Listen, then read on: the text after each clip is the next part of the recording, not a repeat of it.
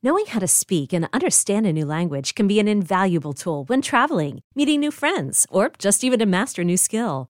But it's not always simple when you're bogged down by textbooks and structure classes. That's why so many people trust Rosetta Stone. Rosetta Stone is the most trusted language learning program, available on desktop or as an app. It truly immerses you in the language you want to learn, like Spanish, French, Italian, Chinese, and more. You won't just be studying English translations. The Rosetta Stone intuitive process helps you pick up a language naturally, first with words, then phrases, then sentences. Don't put off learning that language. There's no better time than right now to get started. For a very limited time, listeners can get Rosetta Stone's lifetime membership for 50% off. Visit rosettastone.com slash rs10. That's 50% off unlimited access to 25 language courses for the rest of your life. Redeem your 50% off at rosettastone.com slash rs10 today.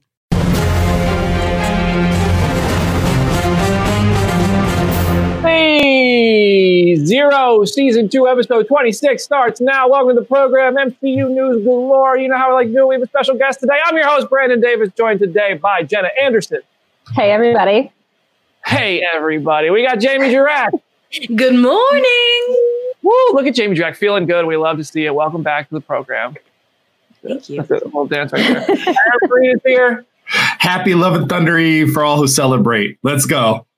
Or, or if you're Layla, uh, happy 11th another day, right? Because the rest of the world gets it, gets a day early because everybody's better than us. And honestly, sometimes I think that. Um, but anyway, welcome to the show. We have uh, we have a very special guest on Phase Zero today. I'm very excited to announce that we're going to celebrate the release of Doctor Strange and the Multiverse of Madness. It's now streaming on Disney Plus. It's hitting Blu-ray and 4K on July 26th. And to get ready for that, so you can watch it in all its HD glory and really, really analyze this person's work really in HD form. I bet that's not nerve wracking in any way. We have the costume designer Graham Churchyard here on Phase Zero. Graham, welcome to Phase Zero. Hey. Thanks for joining us. Great. Hi, how you, how you doing? I'm I'm great. It's a, it's an absolute pleasure talking to you. I'm a big fan of your work. You also worked on Guardians of the Galaxy, which I think is fun to note. Uh, two movies that uh, I did not get to visit the sets of. Jim Viscardi stole the Guardians of the Galaxy set visit from me back in the day, uh, and Doctor Strange happened uh, nowadays. So it wasn't the doors weren't even opened. But uh, I got to see the costumes in person at the premiere, which was incredible. So I want to start with a compliment of your work. Really brilliant work you did on Doctor Strange, and thank you for joining us to talk about it.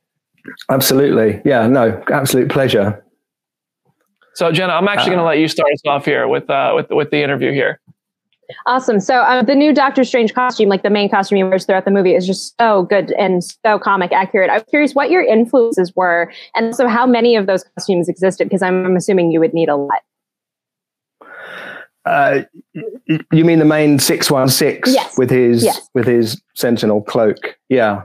Um, well, that was a revisit because for some reason he, he he as Master of Mystic Arts he didn't get a upgrade for his costume. Um, it, as you all know, I'm talking to people like you don't know, but um, basically. Um, he wore the same costume in uh, Endgame as he did in Doctor Strange. So after like five appearances, correct me if I'm wrong, but uh, then uh, with some crazy COVID rescheduling, with Spider-Man three not happening when it did, he ended up wearing the same disciple costume in that movie as well. So he was he was ready ready for an upgrade and the studio wanted it. Um, Kevin particularly wanted us to maybe go a bit further, but we we found a balance that that here's the thing: the the cloak it kind of only sits in one place. This asymmetric, amazing bit of uh, fabric engineering, and um, I know everyone would have liked it to have been sort of further back from the body because in the comic world you can redraw it however you, you want, but when it's a real thing, it has to kind of sit where it sits. So uh, what I'm saying is that in upgrading the strange costume, we we did go back to the uh, the, the the comics and the studio and uh, all the guys at VizDev, Ian Joyner and Ryan Meinerding. They wanted us to uh, introduce and amplify the costume. So we got we got brighter, we got bigger on the the T symbol, and we made that kind of pop a lot more. and um, you get to see it a lot because you know there's big sequences in the movie where cloak is is not there. So you do just get to see the whole thing in its beauty. And it's so detailed. It's incredibly detailed. Um, i can't even tell you how many hours it takes to to to make one of those. But um, uh, now it's um, you know seeing them in real life i mean i went to the premiere and it was amazing to see everything on the on the stands there at the El Capitan and all of those kind of mm. places. But um, yeah, just to make full use out of the IMAX and the 4K Blu-ray that's coming out is going to be something else, close to a cinematic experience. But hey, I, I just kind of stand behind it all, and, and it's got so much detail. It will it will not um, it will live up to the, the all that 4K re- resolution and scrutiny. I, I, think I think it will withstand the test of 4K. Having seen them, it, it does look fantastic. Uh, you, you, mentioned that yeah. the Spider-Man, the that he was in Spider-Man before this, and originally this was supposed to release before Spider-Man. And I Correct. like I, when like the team started to come together when you joined the project, but did shifting it around and stuff like that, or like I know there was a lot of reshoots that, that, that, late in very late in the production. Like how much of those changes like affected your work on the costumes? Like did it make it more uh, difficult? Did it give you chances to make new costumes or look at Spider-Man and say, hey, we want to work with the team that Jon Watts has and make sure we're collaborating there? Like how did that, yeah. how did that all work? Well, I know Tom Holland from Far From Home because basically I worked on six Marvel productions that are all based out of the UK from Captain America First Avenger, and then in 2018 met Tom Holland and remade all of his homecoming suits and the new costumes, the stealth costume, and what we called the Bosco suit because that was the code name for the for the movie, and um, and the Mysterio costume. So those were all made in house at Leavesden Studios, and um, we uh, yeah, we were into Doctor Strange. We were already shooting, and it was just like, yeah, Tom Holland's coming next week. Yeah, they're all they're all coming over. They're all coming like he, not next week, the week after. Yeah, yeah, he's coming. He's like they're going to do this scene in the Sanctum with Spider-Man visiting Doctor Strange, and everything. I don't know how it flipped, but it was to do with um, many things which um, I can't really tell you about because I don't know. uh, but, um, worked out they, pretty well. All worked out pretty well. Uh, so I, I, have a question for you, and it is about uh, Wanda's costume. At the premiere, I made Brandon yeah. take a whole photo shoot of me in front of that costume because it's my favorite. And so, oh, what are the challenges, yes, of creating a costume that kind of says this character is both a hero and a villain? Yeah, well, out of WandaVision, um, because we had a little Lizzie did her first bit of shooting in LA in March of 2020, and then the whole world shut down. And then we had like five months on Zoom to sort of, hey guys, what are we going to do about this? And the rewrite. So essentially, all the crew were working remotely until not five months, but until kind of end of July. And so, what about if we do this? What about if we? And so, all these new script pages would would come out um, because of many things to do with COVID and uh, and also dramatically, you know.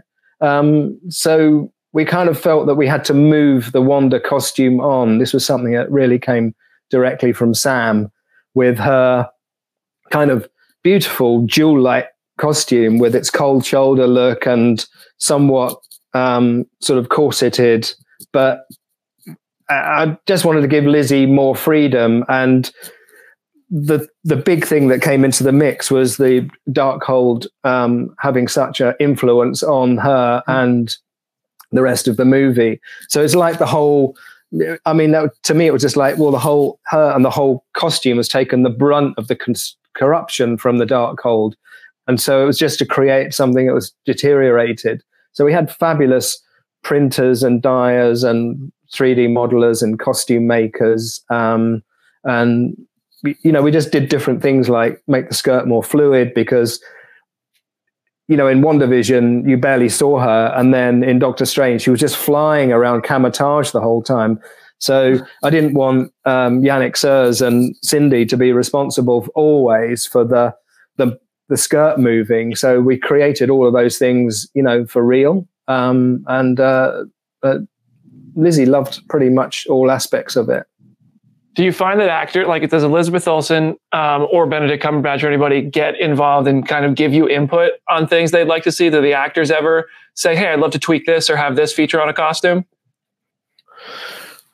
Well, the, the key to a successful costume is is as many fittings as you can get because it's a bit like you put something on and people are sort of, hey, this is great.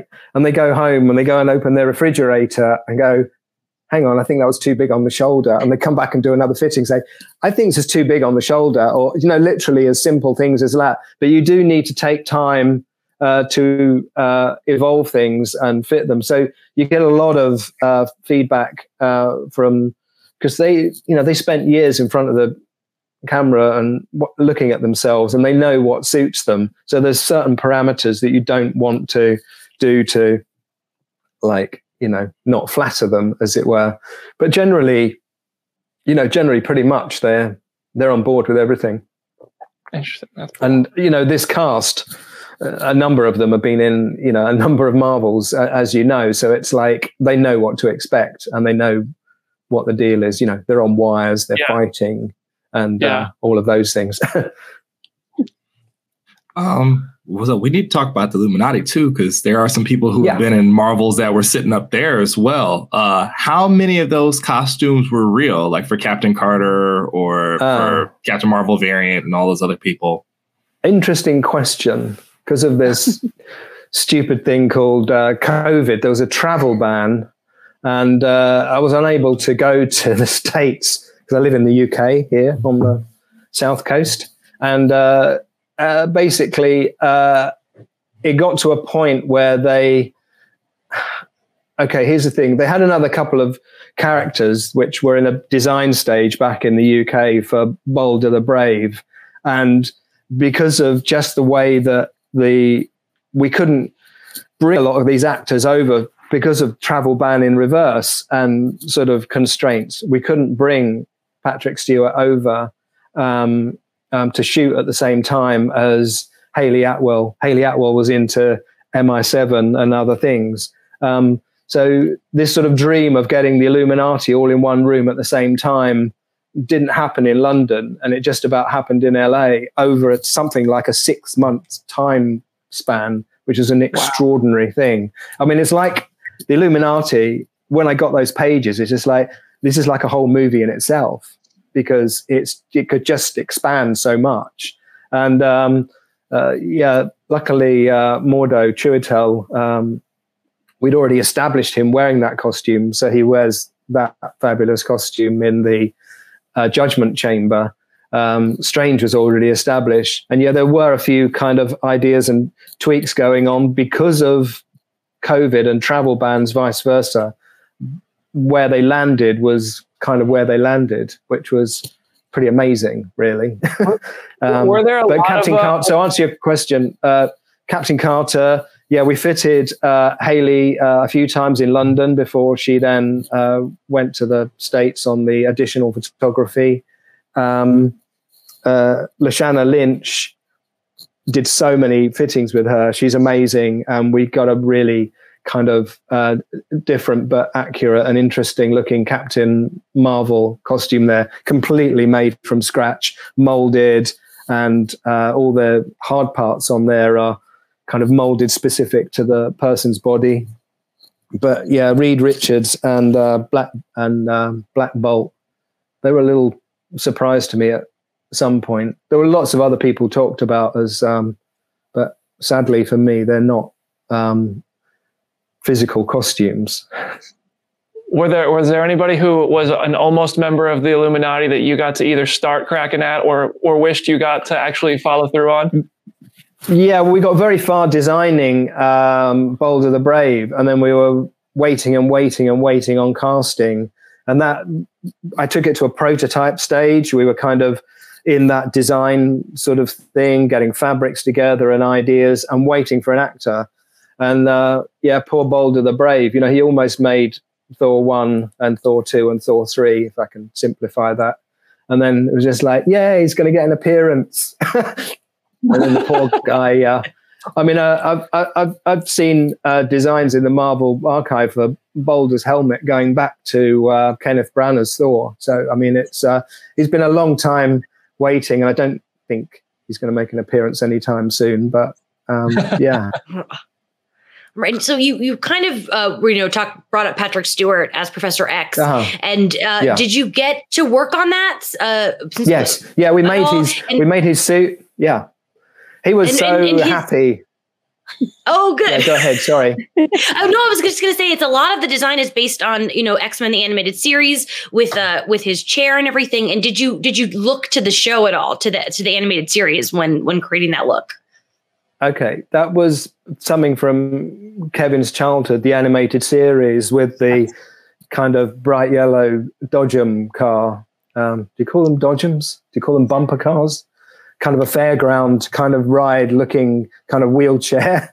Um, and uh, that was something that was in the animated series. And that came up as like, yeah, we're doing this. So the prop guys built that for real, and um, we shot that in London with uh, photo doubles. And then when it came to additional, they swapped in Patrick Stewart to match the edit that they'd already done. So they they did the edit. So the work with him was then condensed, as it were, if that makes sense. Uh, but yeah, they, it was a fantastic image, and the green suit and the and the striped tie and the white shirt. I mean, uh, Kevin was over the moon that we were doing the green suit, and that was made in London because like there's a tailor shop in London, and we uh, used some fine Yorkshire woolens. So I'd worked with Patrick Stewart um, some years ago, and then we had a little trip down memory lane. And in fact, his mother worked in the woolen trade in Yorkshire in in England. Um, so he was really happy that he was wearing something that came from his sort of mother's sort of heritage of working in that industry. Um, and uh, yeah, I did a Zoom fitting with him at his at his home in LA. Um, sent some of the guys from Marvel Studios down there, and we had. I was just chatting to him while they were pinning stuff, and uh, that was you know that was the whole thing in COVID. We did so many fittings by Zoom. I mean, even the first Lizzie Olsen was still shooting on WandaVision, and we piled up some e crates and sent them all over, packed out her trailer out on the WandaVision lot. And then she was just, hey, what about this one? And then what about this one? And then so she was just trying on. I mean, you might think that the orchard scene was, you know, a simple costume, but you know, all these things still have to be, you know, the the jeans, the fit of the jeans, the length of the jacket, you know, the length of the coat. I mean, all those things are does it say the right thing? Should it be a leather leather coat? Should it be a canvas one? Should it be no? Should it be knitwear? You know, you go through all those things to find something that tells a story and does service to the character and the actor kind of responds to and can then react to and take from the costume into their performance the you know what what you kind of give them should say to me no more aprons i did aprons in WandaVision for days so I, don't want to be farming. Don't want to be farming apples wearing an apron. You know. your your work your work is incredible. We, we do have to let you go. I know you have a full day of interviews. My last question as you leave, I, I, I have to go to the very end of Doctor Strange and ask if you had if you got to work on Clea and Charlize Theron got to yeah. make her debut. Yeah. The inspiration yeah. for Clea, if you can if you can leave us with that, I would love to hear anything you can share about working on Clea. Oh my God. Well, that was, you know, Ian Joyner and John Staub and all those amazing guys at VizDev uh, with all those illustrations. And uh, we made that whole costume in London, but never met, uh, uh we, we never met her. Um, so that was quite uh, traumatic in itself. and then we, uh, I, I, I, sent that out to LA and did a couple of Zoom fittings with her and then kind of resolved a few things with the whole amazing costume team at the Marvel warehouse. And then she, you know, two or three fittings later, that was it. She was on set. But the inspiration, oh my God, that would take another whole interview by itself because that went that went from someone who was sort of a gardener in a dreamscape in the multiverse to then this sort of warrior for who's for a warrior from another dimension, you know, and she is, you know, Dormammu's kind of daughter, niece uh, from the dark dimension. So uh, uh, all of those things were it, it immensely kind of um, in, inspiring to her to her costume because you know in the comics it's the shoulders. So I found a way to resolve the shoulders without making them completely solid. If you get a really close look at them, they're actually transparent. They're around the metal frame on the shoulders, so lets a bit of light coming through, just so that they don't feel like quite so sort of blocky. You know. Does this is one of the coolest interviews we've ever done. I could talk to you for the next, talk to you for the rest of the day. It's killing me that we have to let you go, but I can't tell yeah. you how we are for you coming on the show, Graham. Like your no, not at all. Um, hearing you discuss it in such detail is is really such an honor. Like, thank you so much for the time. Uh, if you ever want to come back on the show, you're more than welcome. Uh, but I, I, I know our time is up, and I got to let you move on. Thank you so much, Graham, for joining Phase Zero today. Brandon, hope to see you again. I loved it. Thank you. Thank Thanks. you. Thanks, Bye. Bye. Bye. Wow. That was awesome. Like, that was so cool. Oh there are things you don't think about, like like exactly. like the blowing of a of a cape and like all this work that goes into it. It's so cool. My God, and Balder the Brave was like that yeah. close to actually happening. And uh-huh. I actually did. I wanted to. I wanted to clarify if Mister Fantastic was a real suit, but it sounded like it wasn't because he it said not, yeah. was CGI yeah. And then he said Black Bolt and Mr. Fantastic were a surprise to him. That's got to be so nerve wracking. Like he sent the suit to Charlize Theron to go shoot in LA. He never even saw it being worn. He probably just had to go to the premiere and see it on the screen. Yo, couldn't be me. I'd be terrified. I get nervous about this show. Uh, I can't imagine. Mm-hmm. Uh, all right. So we got some news. We're going to talk about Miss Marvel episode five spoilers at the end of the show. Uh, but we do have some MCU news that we're going to get into. First of all, Thor, Love, and Thunder reviews are in, and the Rotten Tomato score is 71%. That's a positive score, but it's not like as high as most other Marvel movies are. So, for comparison, the first Thor movie has a 77%.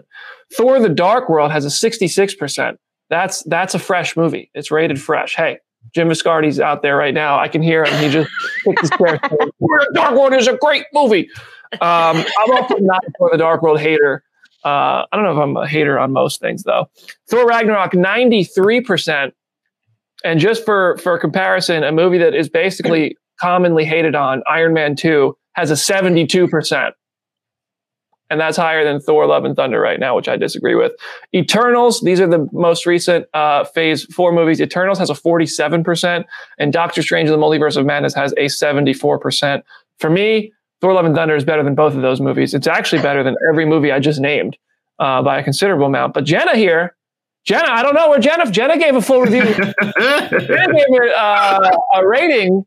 Where uh, Jenna gave it a three point five out of five in the official comic oh. book review. Jenna, the floor is yours let me just say, like, if we had the ability to do like quarter ratings, like it was a whole thing at the comic book office when oh, we decided we could do half ratings.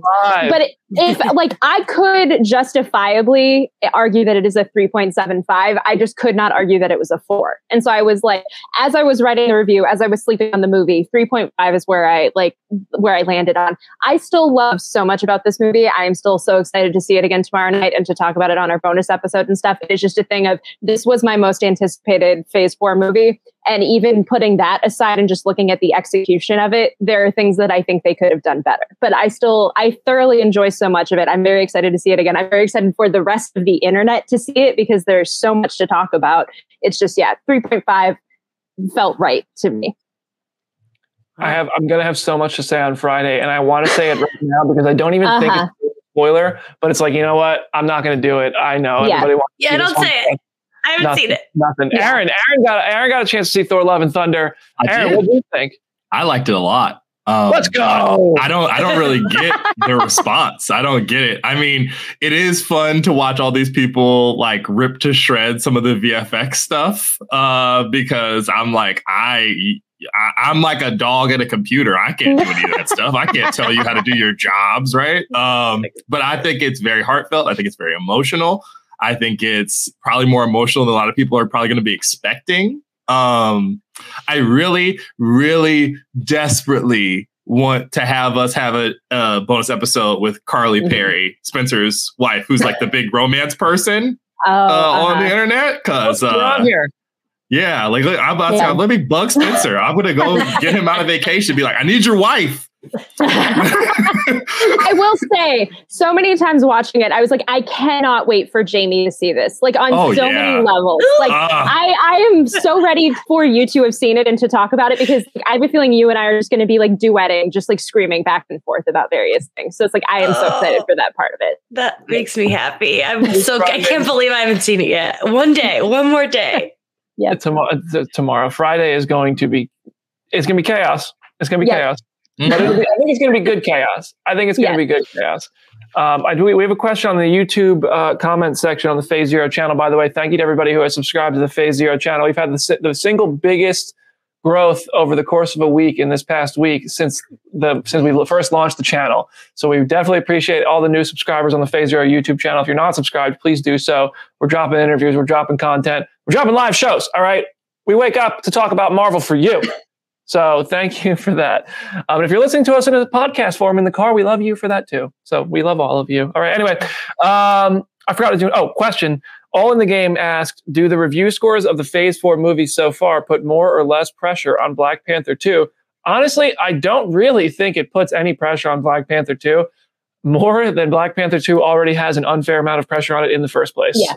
Like, absolutely. I don't think review scores are what people are thinking about with Black Panther Wakanda Forever. And it's not going to like, I don't go into the movies thinking like, oh, I hope this one has a high review score. But I mean, I'm sure Marvel and Disney are just like, well, we could we could use a good review score, but they're still Thor's tracking for like 300 million dollars this weekend. I think 71 percent ain't hurting them that bad. Mm-hmm. I mean, um, like what what what's the scores on the Venom movies? Like what does anyone know offhand like what they are? You know what? I'm gonna look that up right now because this is gonna prove your point. Those movies suck. Um, I will just say, like, I I have spent a lot of time thinking about Rotten Tomatoes. I used to like co-host a podcast about like Rotten Tomatoes reviews of movies, and it's like no, so many people don't care about the score. Like, so many well, general audience members are not taking this into consideration when they are going to go see a movie. So, like, when I had forgotten that Doctor Strange two was at the score that that was at, that's kind of surprising for me. So, like, general audiences don't care. Honestly. To me, it's a little these crazy. Days, Go ahead. Oh, oh, I was gonna say these days I look at Letterboxd because Letterboxd is way harsher, and that gives me like a, a, more of an idea. Yeah. Uh, Venom one has a thirty percent, so the, so wow. that's fair, and uh, Venom two has a fifty eight percent. Even though I think wow. that's generous, I think Venom two just. I think Venom one is not good, and I think Venom two is really not even. It's just I don't need to take my yeah. Venom two was tough. Uh, but Morbius has 101%. It's the first movie on Rotten Tomatoes to ever actually get it, out of out of 10 reviews, it got 11 positive reviews. Yes. So Morbius uh, really continues its sweep. Um, I did write down a few of the bad reviews because I found so I found this kind of interesting. We like we've all we all liked the movie. We all give it a positive review. I looked at some of the bad reviews on Rotten Tomatoes. The reveal said, "With every half written joke, the creative stasis settles in like a stale fart." So that's, that's a review. Uh, Mad Wolf said, crushing on his ex while protecting his own skin feels pretty superficial. It's a slight premise with weak stakes. Okay, you're hey. Well, I think people, you know, whatever. Tony Stamp said, almost feels desperate in its attempts to entertain, fights, special effects, and jokes, jokes, jokes. But if everything's a joke, then does any of it really matter? Interestingly enough, that's how I felt about Ragnarok. Not as really? extremely as this person seems to. But I felt like Asgard got destroyed and Thor lost an eye. And all I wanted was an epic moment where I felt it, where something cool happened. We got some of that. But when Hulk jumped out of the, the ship and smashed on the bridge as Bruce Banner, I was like, bro, just give me one cool moment here. I was pissed. I was like, I don't want to laugh right now. I want to hurt. I want to feel. Hurt me, Taika. Too busy making me have fun, bro. I, but I had a blast. I don't know. I don't know. Maybe I'm maybe my taste has evolved and now I'm, I'm a better person for it because I love Thor: Love and Thunder, and I laughed a lot in this movie. Rolling Stone, a collision of competing tones, subplots, conceptual big swings, and chaos masquerading as pathos. This new addition to the Asgardian gods and monsters corner of the Marvel Cinematic Universe is a holy mess. But like I, I, don't know, man. Hey, you're entitled to your opinion, everybody. Every one of these bad reviews makes me think I'm definitely gonna like it. I think it's interesting. I think, like, for me, I'm, I'm going to talk more about this on Friday. This to me felt like the most phase one movie of phase four. Like, Shang-Chi yeah. was very much felt that way as well. because it was just truly based on the one character. It was based on the family. It was an origin story. This isn't an origin story, but it has a character from phase one. It has kind of like just those elements that we liked about phase one. I, I love phase one movies. So I, I don't want to give anything away and spoil anything. Obviously, it's Thor. He's surrounded by characters from phase one. He's and it's got like kind of elements of phase four that we want, where it's this expansive cosmic crazy trip where we're visiting new worlds and we're seeing new characters and uh, the post-credit scenes absolutely kick ass. So to me, that feels like the best of Phase One and the best of Phase Four because for me, the multiverse in Phase Four hasn't really been working that well. So I really I love this movie. I love this movie. It's it's it's its own movie. It's not in the multiverse. It's anyway. All right. I've I've rambled on. I thought Thor was great. Um, Jenna thought it sucked. And no, no, no. three and a half is respectable. Three and a half is passing, respectable. That is a passing grade. I like I said, there's so much I love about it. It's just the stuff that frustrates me, frustrates me so much that it, it kind of diminishes it a little bit. Either way, I am very excited for Friday. I will give yeah. you that because I will say that I, I, I love the movie, but it's very easy easy for me to imagine the things that would have made me like it even more. Which is mm-hmm. like, wait, exactly. Yeah. I thought, but I really enjoy it. Um, all right, let's keep moving because we still got to talk about Miss Marvel. Yes. Okay. Uh, so we got some images from Black Panther Wakanda Forever. Uh, they're circulating around the internet. You can go find them for yourself. We ain't we ain't showing them. Uh, you got Namor for the first time. Uh, and Marcelo Huerta's having a little bit of fun, right, on on Twitter with some Mermaid Man and Barnacle Boy uh memes. You can find those online too. I'm glad that these actors can have fun and they're mm. not quite as afraid of being absolutely blipped out of the sky by the ninjas. Uh, Okoye and Shuri are featured in them, right? They've got both got new looks.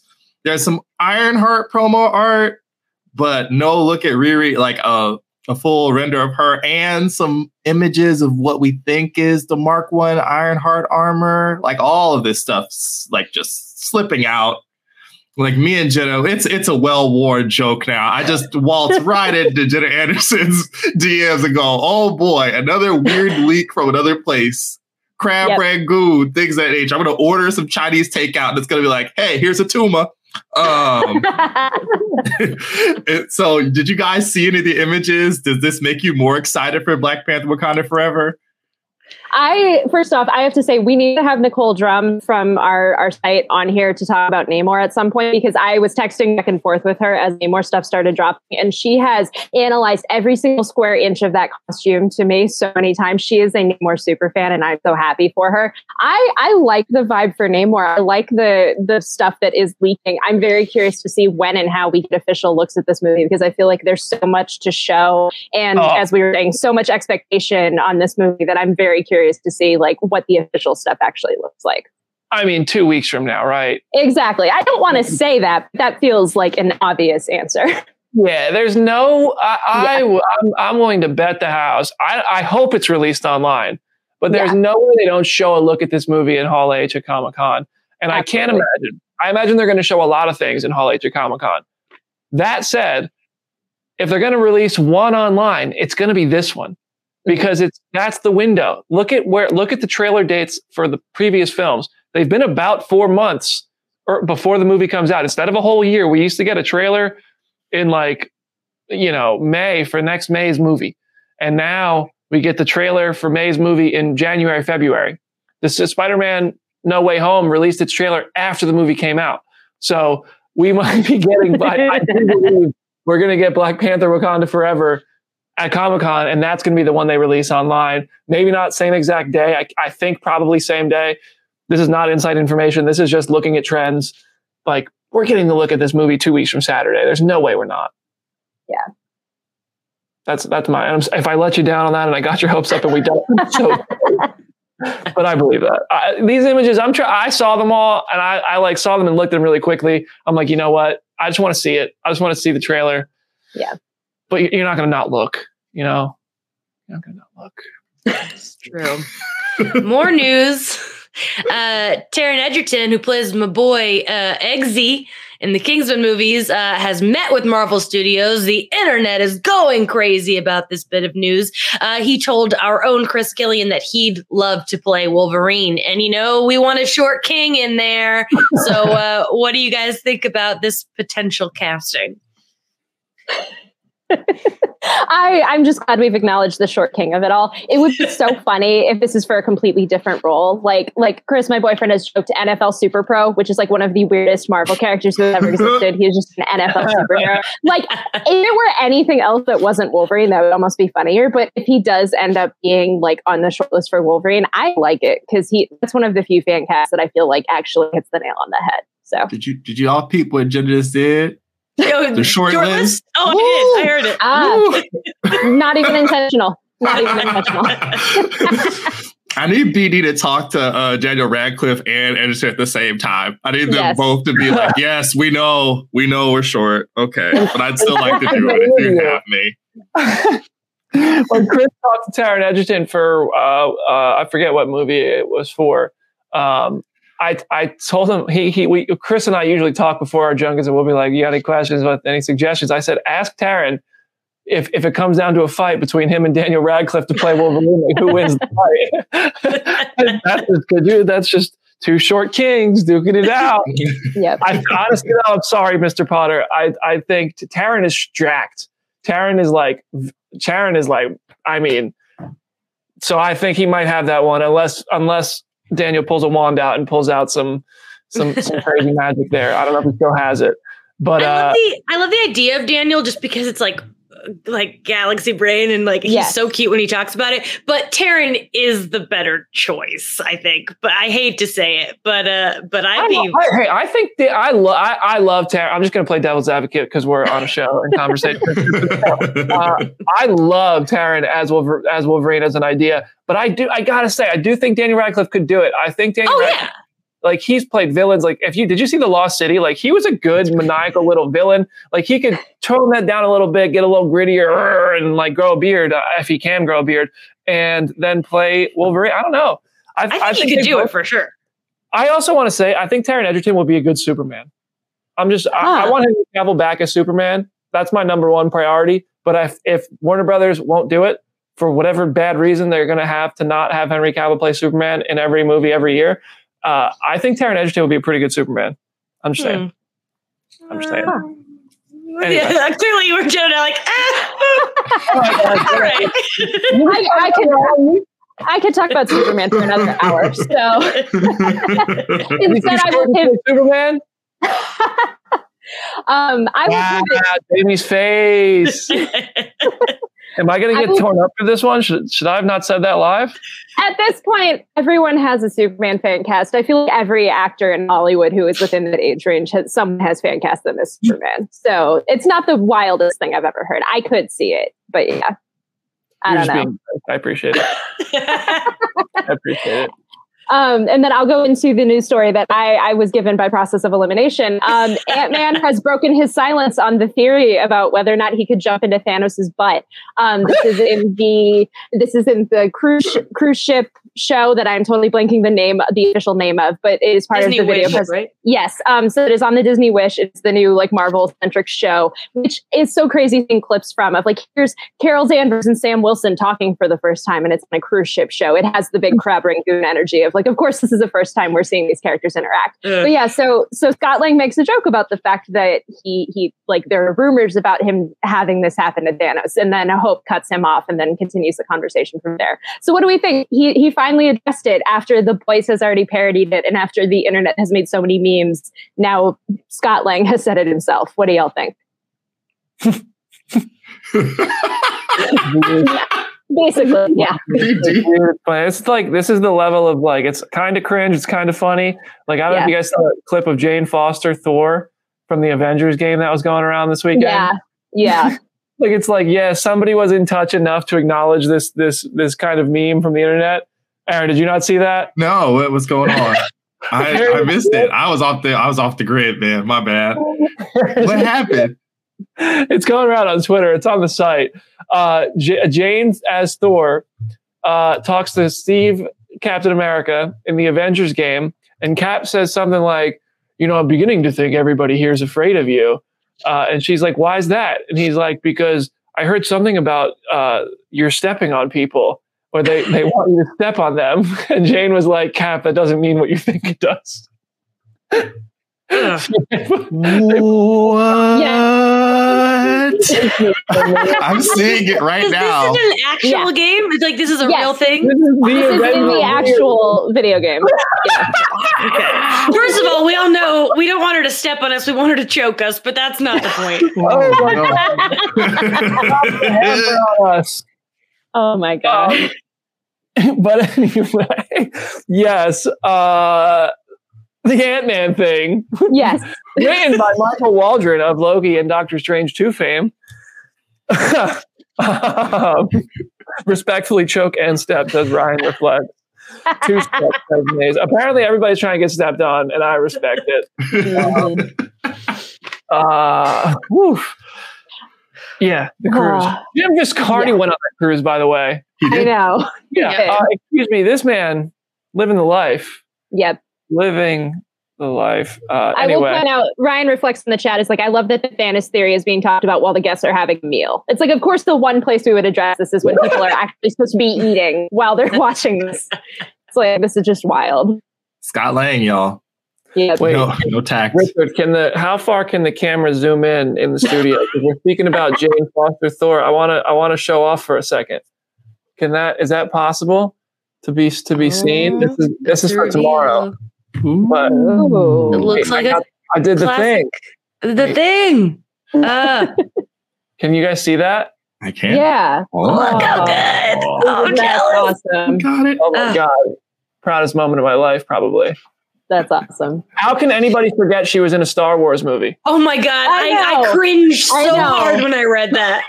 How dare you, Taika? How dare you?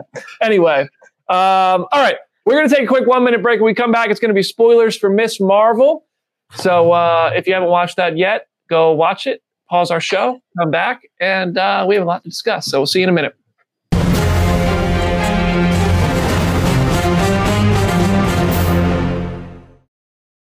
Is your child struggling with a specific subject or need help with homework? Are they asking questions that you're not sure you can fully answer? IXL Learning is an online learning program for kids. It covers math, language arts, science, and social studies. IXL is designed. This program will improve your kids' grades. Studies done in almost every state in the country. The kids who had IXL are consistently doing better. Powered by advanced algorithms, IXL gives the right help to each kid no matter the age or personality. And it doesn't have to eat up all your time. One subscription gets you everything for all the kids in your home, pre K to 12th grade. So don't miss out. One in four students in the U.S. are learning with IXL. IXL is used in 95 of the top 100 school districts in the U.S. Make an impact on your child's learning. Get IXL now. And listeners can get an exclusive 20% off IXL membership when they sign up today at IXL.com/audio. Visit IXL.com/audio to get the most effective learning program out there at the best price.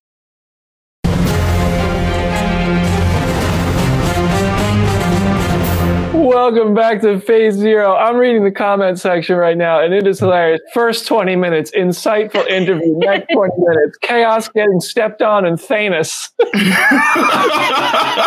yeah, this was unexpectedly chaotic, and I love it. These are my favorite kind of shows. Yes. Um, wow, what a show so far. We gotta we gotta talk about Miss Marvel episode five. We got the finale next week. I'm hoping we have a special guest for us.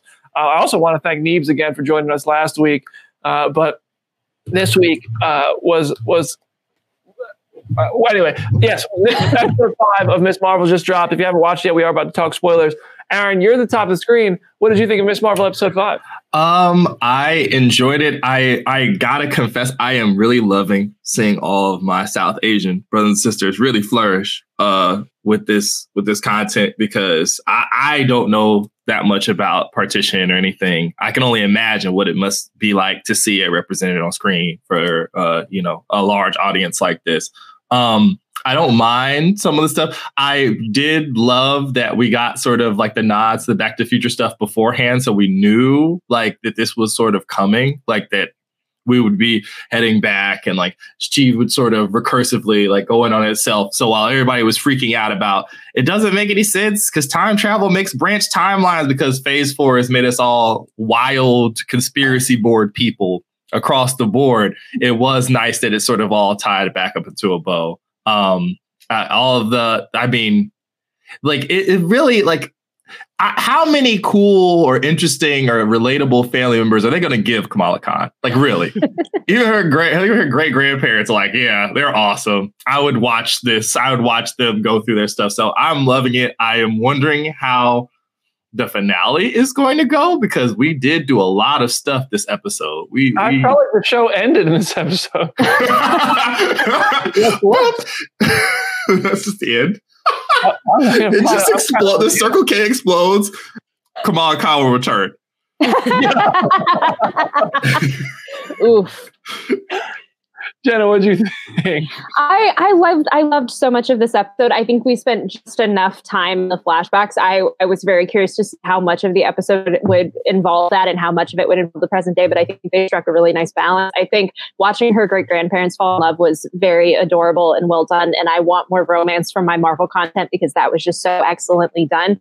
Um, this is just such an interesting thing because I stand by what I said last week. I wish these shows were eight episodes long because I feel like we have so much to unpack and so much to cover now with one episode left. And I, it is this thing of like, not in the way that we had with like Moon Knight and Kate Bishop. It's like we know we're seeing Kamala again. We know when we are seeing that. And so it's like a little bit easier to stomach the fact that there's so much left to explore on the show. But I'm at the point where I'm like, I need more episodes. I need a season two confirmed because what you're putting down is so great. It's just like how how much you still have to cover in one episode is pretty wild. Jamie, what do you think? Excuse me. I deeply loved this episode. I liked it more than the last two. Um, and I knew when it ended there was going to be some controversy about this one. Uh, eh, but I, first of all, I think it, it feels more like television than maybe anything Marvel uh, and Disney Plus have done. It's it's taking its time, and I know we only have one episode left, but I, I trust that it's going to come together. And I, I just loved that that they're really taking care to introduce this culture and this family, and the fact that like most of this phase has been about self discovery and inner self. And this show is so much more about like family discovery.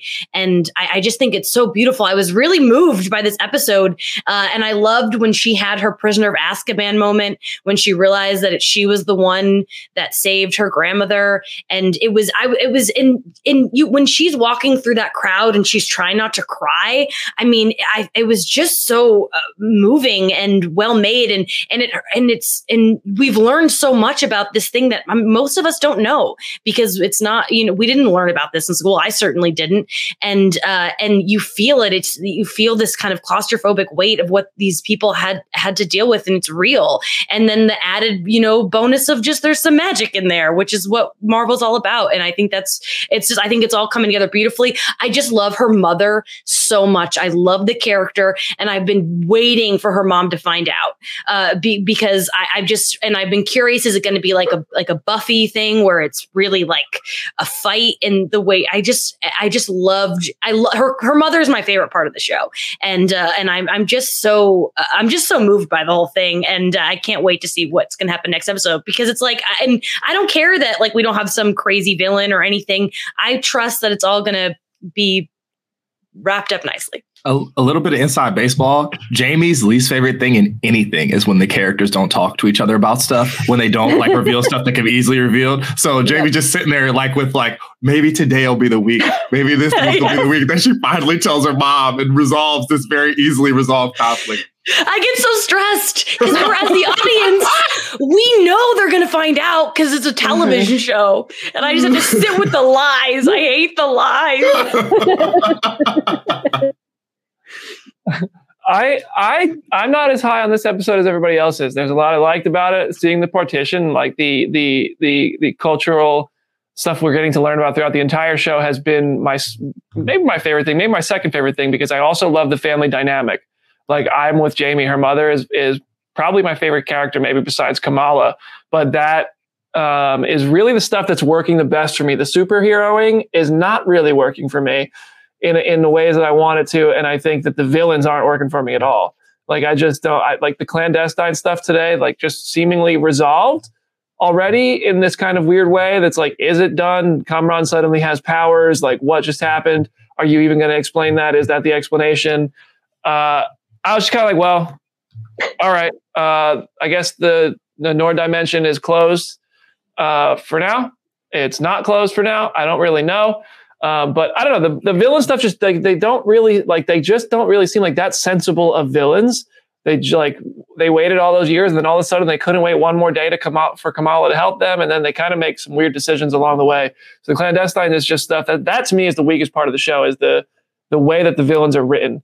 Um, but other than that, I mean, the family stuff, the partition stuff, like there's really rich stuff that there's really rich story and real world history they're showing us. Like, like Jamie, I, I, thought the same thing. I was like, man, I don't know that I ever would have learned about the partition. And now I'm learning about it from a Marvel series. Like that to me is really cool. Um, it's also kind of embarrassing to admit. So, uh, yeah, I, there's a lot I do enjoy, but this episode kind of felt like, okay, I really like, I think that it's just a Disney Plus problem where it's like they like to save these reveals and send you to a whole different world quite literally sometimes uh, in these shows right before the show's over. It's like, well, I don't know. Maybe there's a maybe it's just the the structure of their storytelling. Maybe it's just something like that. That's like it worked for me in Moon Knight, but then the Moon Knight finale felt underwhelming because it peaked in episode five, and then oh, like we in Wandavision, it felt like it, I guess it came in episode four when we got outside of Westview. Loki decided to go off the rails in episode six. I ended up loving Loki. Uh, but I don't know. It's it's it seems like these they they just don't have it down yet perfectly with the Disney Plus shows to have the structure of the reveals of the story and everything in a way that paces it well. Because today's episode was short; it's the second to last episode, and now we kind of fully understand the family history, which is great. I, I don't. I, I'm not saying I have a better way to have told it. That's why, but but I don't know that it worked in the way that they did for me. At least I'm glad it worked for everybody else. I don't. I don't know. I still think the show's really fantastic. This episode for me, I'm certainly lower on it than the rest of you. Um, what do you guys? I mean, am I the only one? Am I alone here in thinking the villains are kind of a weak point? I, I kind of like that. Yeah, I mean, it feels like though the the we're done. Uh, it, like what's like in, in, terms of like the villain, and I. But I'm but I'm interested now that Kamran has powers. I feel like something I'm still convinced that we're going to get villain Bruno out of out here, which I know is not going to happen. But I mean, um, who knows? He could be paralyzed from that explosion. Kid got paralyzed in the comics. Yeah. Mm. Uh, I I I don't. I agree. Like, you know, I think I like the idea of a villain who you're introduced and you think they're going to help, kind of like Mysterio, and then all of a sudden they instantly turn. And uh, but I, I, I don't really mind that it's not some big grand villain in this case. But I, I don't I don't disagree. It's not that I that it's like the strongest, but it doesn't bother me. Okay, all right, it bothers me. I will say though, I did I did like like when they sacrificed themselves like to the the veil and then they kind of like crystallized and then faded away. It looks an awful lot like how um, yes, like how Agents of Shield showed Inhumans like going through Terrigenesis. So I'm kind of like I am I will not be surprised if in the finale this feels like Charlie Brown kicking the football of like the people who care about Inhumans every week. They're like, is this the week we get Inhumans? Is this the week?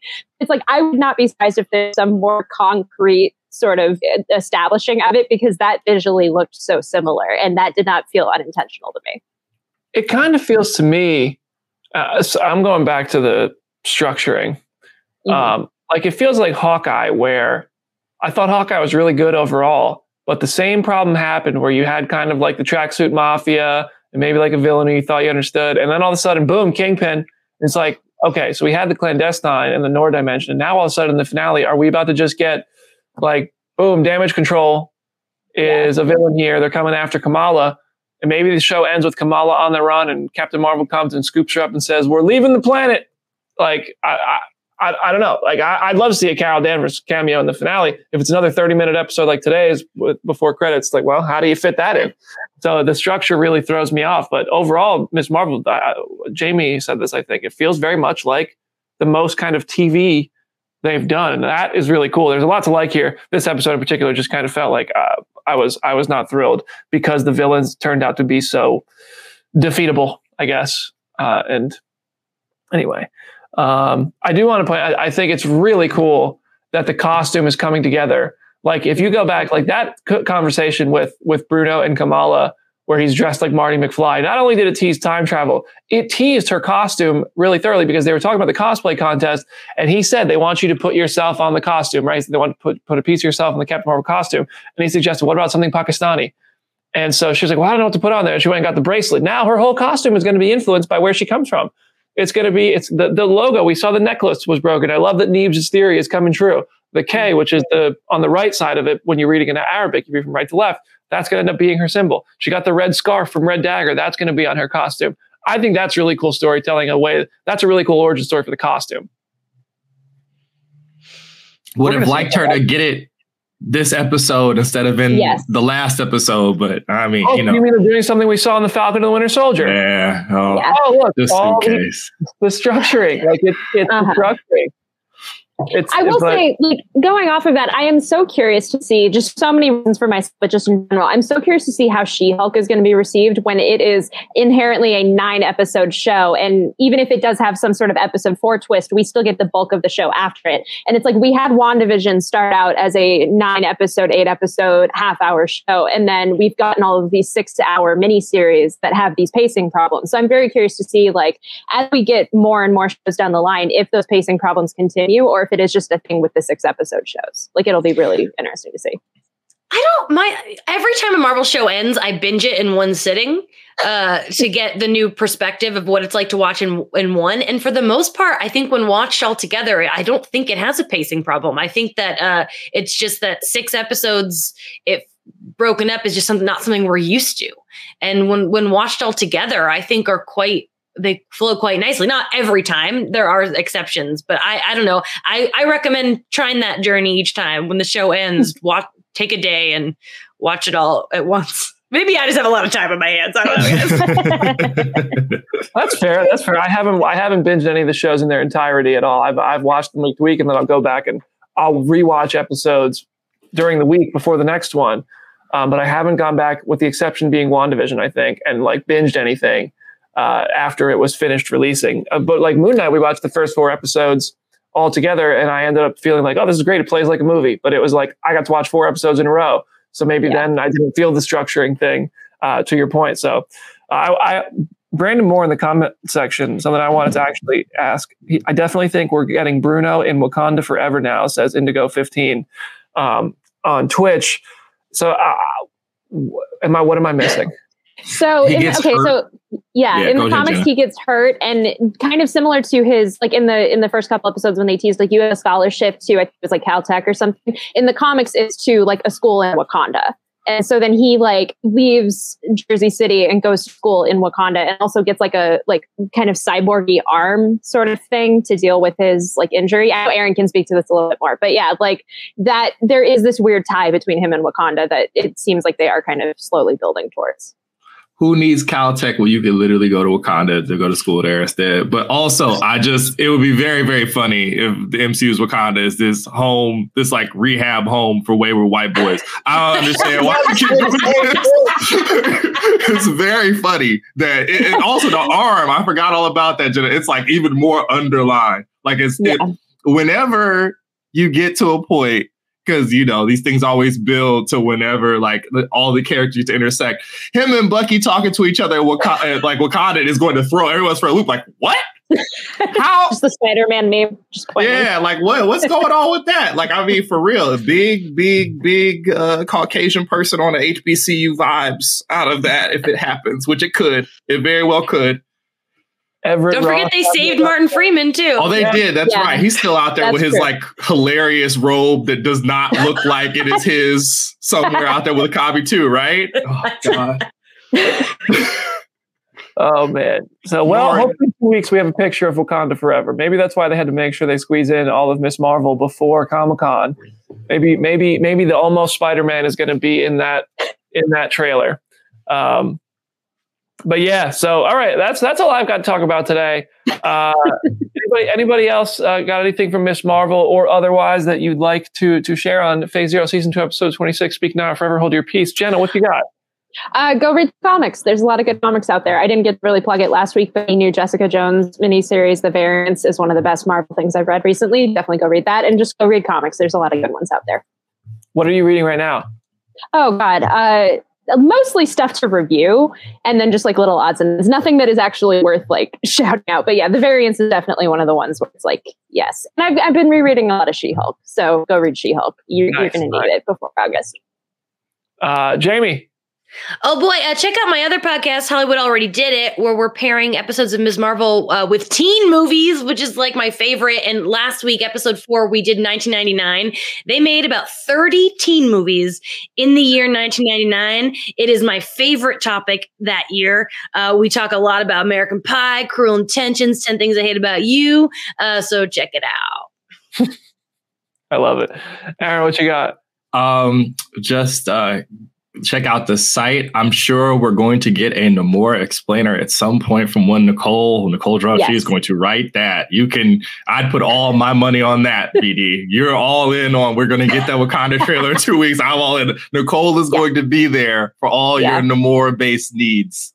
Um, so yeah, keep a lookout for that. And thank you guys for watching BD interview uh Christian Bale. Yeah. Yo, you guys, man. Seriously. Unbelievable. Yeah, thank you for that, everybody. Um, the comic, the the Phase Zero channel. I'm really proud of uh, what we're what what we've been able to do in the past like week or so. I really want to keep the momentum growing. Uh, we have more fun content. We're going to have a Thor: Love and Thunder breakdown review uh, video for Easter eggs. We're going to have a Thor: Love and Thunder podcast episode, which we'll have the video for on Friday. Um, if I have time today, we'll have a Ms. Marvel episode five Easter egg video. Genuinely don't know if me and the editing team have time to get that done today, but we're working on it. Uh, lots of fun stuff, lots of fun interviews. She Hulk's right around the corner. San Diego Comic Con's right around the corner. I think you know we we might dabble with some vlogging uh, at Comic Con. Who knows? Hall H is coming up. Maybe we'll put together a video as soon as that's done because I'm really I'm really hoping to grow this channel and keep getting us more and more guests. And it's I know it sounds so stupid, but more views means more guests. That's just the way it works. I think that that mm-hmm. is just kind of common sense. So, uh, really proud of that. Really proud of. Hopefully, we're able. I also want to get fans interacting with uh, the talent again in one way or another. Got to figure out a way to do that. So a lot of fun stuff coming to the Phase Zero channel. Thank you so much for the support on the channel, everybody. Make sure you subscribe. Um, and thank you, Aaron, Jamie, Jenna, for today. Another great show. Richard Peter in the control room, wonderful work. And huge thanks to our guest, Graham Churchyard, costume designer on Doctor Strange in the Multiverse of Madness, for dropping little Scoopy bombs on us. We got some interesting info there. Uh, so I'm going to go write articles about those as well. So, all right, guys, I'm rambling. That's season two, episode 26 of Phase Zero. We'll see you on Friday.